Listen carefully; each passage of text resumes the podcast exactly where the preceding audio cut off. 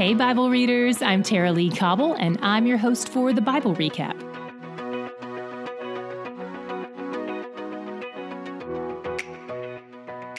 Today, we started hanging out with the major prophet Jeremiah.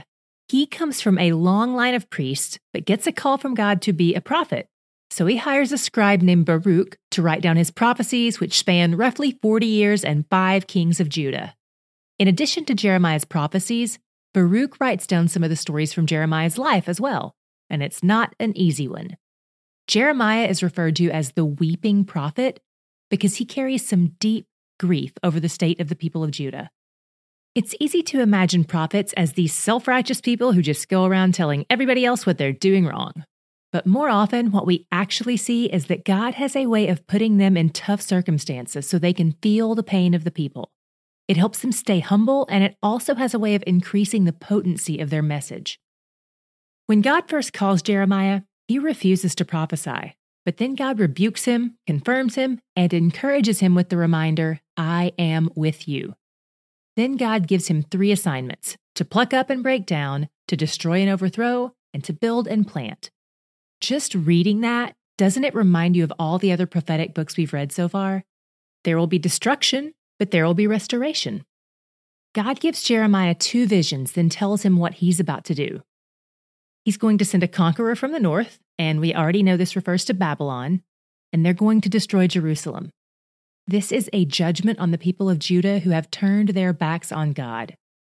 Then God tells Jeremiah that he shouldn't be afraid, because while God does promise a battle, he also promises a victory. In chapter 2, God tells Jeremiah to walk through the streets of Jerusalem and recount the story of God's relationship with Israel out loud, which is they used to love him, but over time they gradually forgot all he had done for them. God describes their sin against him with a really helpful metaphor. He says they're like people in the desert who are thirsty, and he's a spring of living water right behind them. But instead of turning to him, they try to make their own cisterns, but they keep cracking and breaking. I'm thirsty just thinking about it. It sounds exhausting and frustrating. That's what it's like to try to find joy and fulfillment in things that aren't God. They always disappoint and they exhaust us in the meantime. God recalls the ways He set them free, but they use their freedom to rebel against Him. He compares them to camels who wander in the desert. Apparently, it's common for adult camels to change direction every three steps. They are aimless without guidance. Then he compares them to wild donkeys who follow every lust and desire. They can't be contained. This does sound like them. Not only has Judah worshiped the false gods of the pagan nations around them, but they've also sought help from those pagan nations instead of from God, looking for temporary fulfillment wherever they can find it. And after all that, the people of Judah still claim they didn't do anything wrong. They don't expect God to judge them for their actions, but He promises them that judgment is coming. In chapter 3, God portrays Judah and Israel as his unfaithful bride. Judah had the chance to learn from Israel's mistakes, but didn't. She just kept committing adultery. The image he sets up for us is one that makes it look like the husband would never want the wife back because of all she's done. But God is set apart here. While he's acknowledging Judah's adultery and his angry response to it, all that is happening in the midst of his plea for Judah to return to him. He's not in the business of divorcing his bride. He's in the business of forgiving and staying. He's having Jeremiah plead with them in verse 12 Return, faithless Israel, and I will not look on you in anger, for I am merciful. Who does that? God begs them to confess and repent. He wants to give them a home in Zion. And in verses 16 through 17, we hit an interesting promise. God says the people will no more say, The ark of the covenant of the Lord. It shall not come to mind, or be remembered, or missed. It shall not be made again. At that time, Jerusalem shall be called the throne of the Lord, and all nations shall gather to it, to the presence of the Lord in Jerusalem. Okay, let's break down a few things from this passage. As a refresher, the Ark of the Covenant is a piece of temple furniture that contains the Ten Commandments, a jar of manna from the wilderness, and the budding staff of Aaron, the first priest.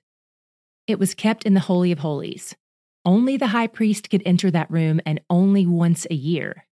The ark kind of serves as the earthly throne where the especially dense presence of God came to dwell in the midst of his people. At some point, and we don't know when or how or why, the ark goes missing. It probably happens during one of the exiles. Or some people think a prophet, maybe even Jeremiah himself, hid the ark in preparation for the exile so that nothing would happen to it. Apparently, the people either currently are or will be distraught that it's gone missing. But then Jeremiah says they're going to get over it because they're going to have something much better. The whole city of Jerusalem will serve as God's throne. His manifest presence won't be in a room most of us can never access. At this point in the story, we are still in the first version of the temple. It will eventually be destroyed when Babylon comes through, then it will get rebuilt and redestroyed. It currently doesn't exist in the form of a building, but we don't need it to. Because in 1 Corinthians 3:16, God says that we are his temple. His especially dense presence dwells in us now. People, Christians and otherwise, take this verse out of context all the time. They say, My body is a temple, like it's some kind of art exhibit. That's not what this means. First of all, it's not just a temple, it's the temple of God. It's what's in the temple that matters. Second of all, not everyone's body is the temple. According to Romans 8 9 through 10, God only puts his spirit in those who are his kids. Which brings me to the final important point. If we are now the place where God dwells, then guess what? We have no need for a building to be rebuilt. And as cool as it would be to find it, we don't need the Ark of the Covenant. We are Temple 3.0. Jeremiah's prophecy was fulfilled by the death and resurrection of God the Son and the indwelling of God the Spirit. My God shot came just five verses into today's reading.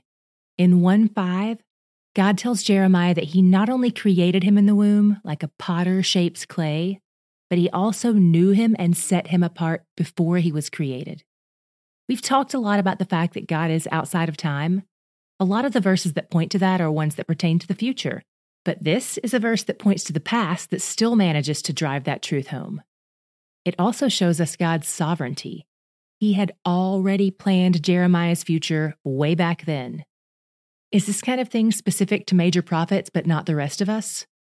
If we follow the thread of scripture, we see that this theme is actually running through the whole book. Not a single one of us is an afterthought to God.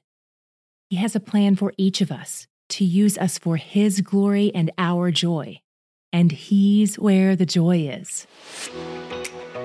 One of the themes we see in Scripture from Genesis to Revelation is the theme of idolatry and how it distracts our heart from engaging with God at a deeper level. Idolatry doesn't just refer to statues, Ezekiel 14 tells us we can take idols into our hearts.